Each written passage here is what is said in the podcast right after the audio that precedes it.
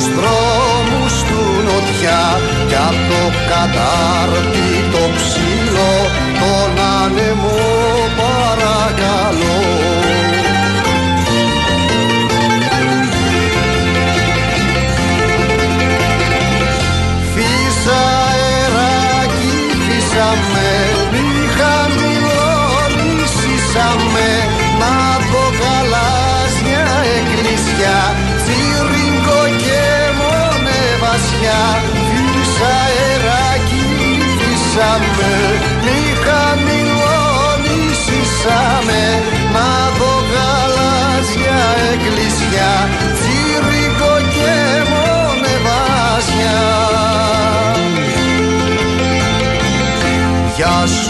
χαρά σου Βενετιά Βγήκα σε θάλασσα πλατιά Και τραγουδώ στην κουπαστή Σ' όλο το κόσμο να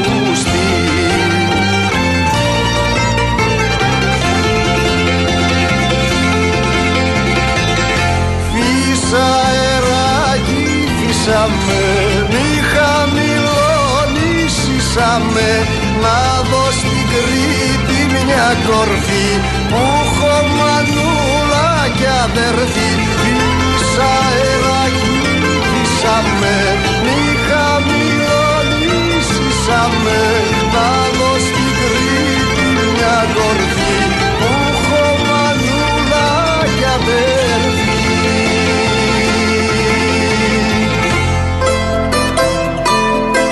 Κυρίες Δεσποινίδες και κύριοι, καλό σας μεσημέρι. Ξέρετε ότι η εκπομπή αυτή αγαπάει πάρα πολύ τους Έλληνες δημιουργούς και υπάρχει μια μεγάλη αδυναμία στον Νίκο Γκάτσο. Στον Νίκο Γκάτσο, ο οποίος έφυγε σαν σήμερα το 1992, ο κορυφαίος των κορυφαίων. Ξεκινήσαμε με, με το Γεια σου Χαρά σου Βενετσιά, το οποίο το έχει μελοποιήσει ο Σταύρος ο Ξαρχάκος και έχω επιλέξει να ακούσουμε ένα από τα αγαπημένα μου ποίηματα του Νίκου Γκάτσου που επίσης το έχει μελοποιήσει ο Ξαρχάκος και το αποδίδει εκπληκτικά ο Σταμάτης ο Κόκοτας. Με τι καρδιά τον κόσμο να αρνηθώ;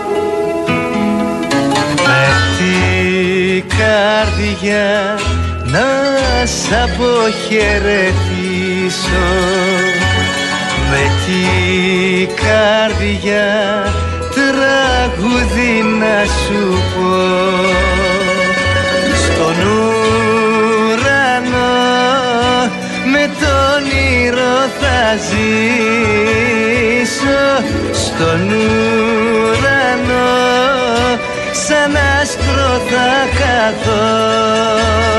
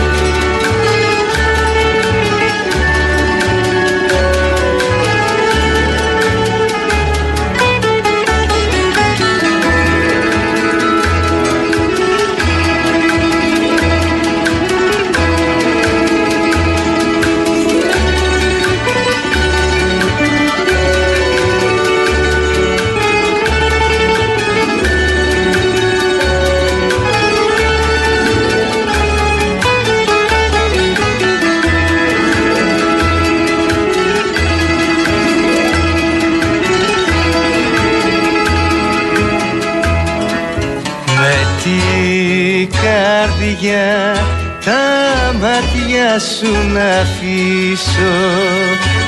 Με την καρδιά το κόσμο να αρνηθώ. Σε σκοτεινό γεφύρι θα καθίσω. Σε σκοτεινό ποτάμι θα σταθώ Δώσ' μου φωτιά τη νύχτα μου να σβήσω. Δώσ' μου φωτιά στον ήλιο να βρεθώ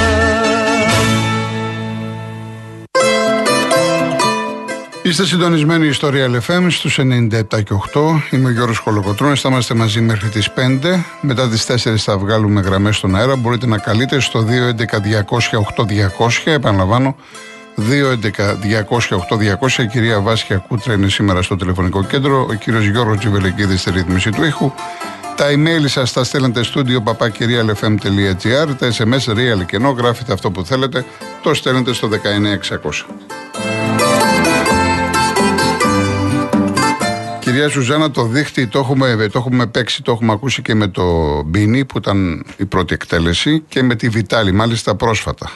Ε, μια άλλη βερσιόν, δεν ξέρω αν σας αρέσει, η πόλη πάνω και τον Κεμάλ, κύριε Χρήστο, και τον Κεμάλ ε, το έχουμε παίξει. Σε λίγο θα ακούσουμε ένα ακόμα μπιθικότσι, άσπρη μέρα και για μας. Αλλά να δούμε λίγο την επικαιρότητα, τι έχει στα αθλητικά μας. Ε, καταρχάς, ε, ξέρουμε που θα γίνει. Βέβαια το ξέρουμε, καλό να βάλεις ένα ερωτηματικό.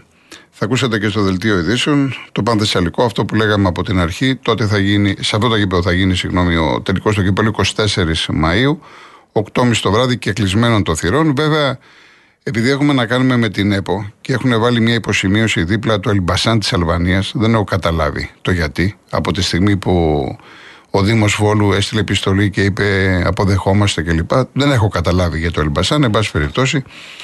Ε, εάν δεν προκύψει κάτι θεαματικό, έχουμε τελικό και κλεισμένο των θερών. Υπάρχει ένας αστερίσκος, μήπως μέσα μπουν κάποια παιδιά του Δημοτικού. Αυτό θα, θα το δουν. Σημασία έχει ότι δόθηκε ένα τέλος αυτό το σύριαλ. Έτσι λοιπόν οι δύο φιναλίστ, τόσο η ΑΕΚ όσο και ο ΠΑΟΚ, ξέρουν και την ημερομηνία, ξέρουν και το μέρος που θα γίνει ο αγώνας. Ε, δεν θέλουμε να θυμόμαστε τι είχε γίνει την προηγούμενη φορά. Αυτά θα αφήσουμε. Από εκεί και πέρα. Οι εξίδε ετοιμάζονται για τη φιέστα της Κυριακής με τον Βόλο. Η ομάδα τους θέλει ένα βαθμό απέναντι στην ομάδα της Θεσσαλίας. Οι Παναθηναϊκοί θα γεμίσουν τη λεωφόρο, θα χειροκροτήσουν, θα αποθεώσουν τον Γιωβάνοβιτς, θα χειροκροτήσουν τους παίχτες, θα στείλουν το μήνυμά τους στον Αλαφούζο ότι περιμένουν μεταγραφές και του χρόνου η ομάδα να μπορέσει να διεκδικήσει με μεγαλύτερες αξιώσεις στο πρωτάθλημα. Και το ενδιαφέρον ε, όσον αφορά το αγωνιστικό καθαρά κομμάτι είναι ε, το Σάββατο στην ε, Νεάπολη, Ιωνικός Λα, Λαμία σε μια κατάμεση στη Νεάπολη. Εδώ η Λαμία πάει για δύο αποτελέσματα. Νίκη Σοπαλία. Με νίκη του Ιωνικού μένει ο Ιωνικός στην κατηγορία και η Λαμία μαζί με τον Λεβαδιακό θα παίξουν στη Super League 2. 8 ώρα είναι το μάτς. Και το άλλο παιχνίδι την Κυριακή. Πάω και εναντίον Ολυμπιακού στην Τούμπα και εδώ ο Ολυμπιακός πάει για δύο αποτελέσματα. Ο Πάουκ θέλει μόνο τη νίκη. Είναι για την τρίτη προνομιούχο θέση που οδηγεί στο Europa League κλπ. κλπ. Δεν ε, ξέρετε ότι αποφεύγω να σας κουράζω τι ακριβώς θα γίνει, γιατί θα πρέπει να δούμε και πώς τελειώνουν άλλα πρωταθλήματα, θα πρέπει να δούμε ποιοι θα είναι οι κάτοχοι του Europa και του Conference. Όλα αυτά. Σημασία έχει ότι ο νικητής ε, της τρίτης θέσης έχει καλό εισιτήριο στο Europa. Τώρα ο Πάοκ βέβαια έχει και μια ευκαιρία αν πάρει τον τελικό. Αν κατακτήσει τον τελικό, αν πάρει το κύπελο, μόνο αν πάρει το κύπελο, ε, αυτός ε, θα πάρει το εισιτήριο αυτό το καλό για το Europa League. Επαναλαμβάνω, μόνο αν ο Πάοκ πάρει το κύπελο. Εάν ε, δεν τα καταφέρει ούτε από το κύπελο ούτε από το πρωτάθλημα και επειδή πολλοί ρωτάνε τι θα γίνει στην περίπτωση που έχει κατακτήσει το double, δεν πάει σε αυτόν που έχασε στον τελικό το εισιτήριο του Europa.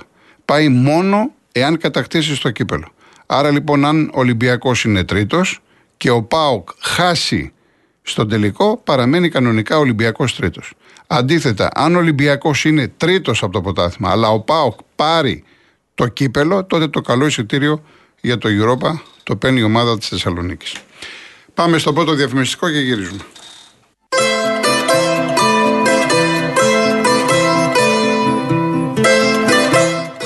Έχουμε φιλοξενήσει πάρα πολλές φορές τον Νίκο Γκάτσο, τα ποίηματά του, τα τραγούδια του, έχουμε ακούσει επαγγελίες, τι έχουν πει πολύ μεγάλοι δημιουργοί. Να σας διαβάσω τι έχει πει ο Οδυσσέας Ελίτης για τον Νίκο Γκάτσο. Γιατί όταν μιλάνε αυτά τα ιερά τέρατα, εμείς όλοι οι υπόλοιποι πρέπει μόνο να ακούμε, να σιωπούμε και να ακούμε τίποτα άλλο. Επί μισόν αιώνα αισθάθηκε ο πιο στενός και πιστός φίλος. Στα πρώτα μου βήματα με βοήθησε με την κριτική του σκέψη. Στη δική μας γενιά υπήρξε η πιο φωτεινή συνείδηση της ελληνικής γλώσσας και παράδοσης. Γνώριζε βαθιά τη σύγχρονη λογοτεχνία και αν έγραφε κριτική, θα είχαμε μια διαφορετική εικόνα της νεοελληνικής γραμματείας. Με τους στίχους του δημιούργησε μια νέα διαφορετική αντίληψη για το ελληνικό τραγούδι. Και να σας διαβάσω τι έχει πει ένας άλλος μεγάλος, ο Λευτέρης Παπαδόπουλος. Ο Νίκος Γκάτσο, πέρα από ποιητής ή τραγουδοποιός, ήταν ένας δάσκαλος. Δάσκαλος αισθητικής, δάσκαλος καλός εννοούμενου πατριωτισμού και δάσκαλος όλων των νεότερων ποιητών. Ο Γκάτσος είχε μια βαριά και ευλογημένη σκιά. Όποιοι κάθισαν κάτω από αυτή τη σκιά, άνοιξαν τα μάτια τους και την ψυχή τους. Ανακάλυψαν καινούριους δρόμους και αποκρυπτογράφησαν ερημητικά κλεισμένους κώδικες της ζωής και της τέχνης. Ειδικά στο τραγούδι που το παρακολουθώ από πολύ κοντά, ο Γκάτσος έβαλε καινούργια στοιχεία ποιητικά που το καθιστούν διαχρονικό, αιώνιο.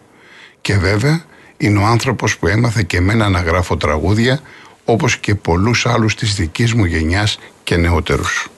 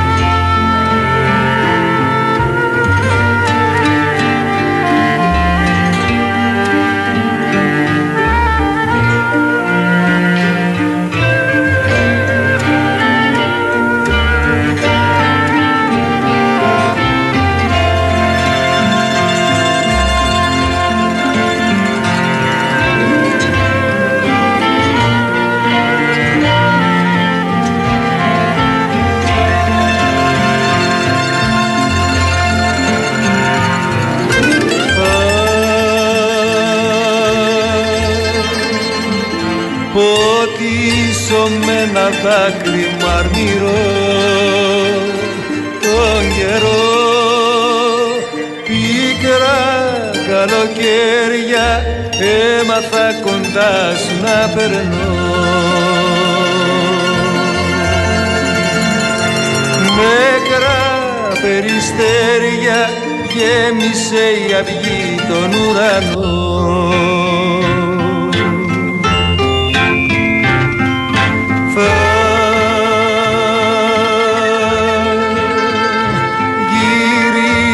λυπημένη Παναγιά έχε για μην κλαις το μαράζι μάθε φυλαχτό να μην κρεμάς. Να λες δεν πειράζει θα έρθει άσπρη μέρα και για μας. Να δεν πειράζει θα έρθει άσπρη μέρα και για μας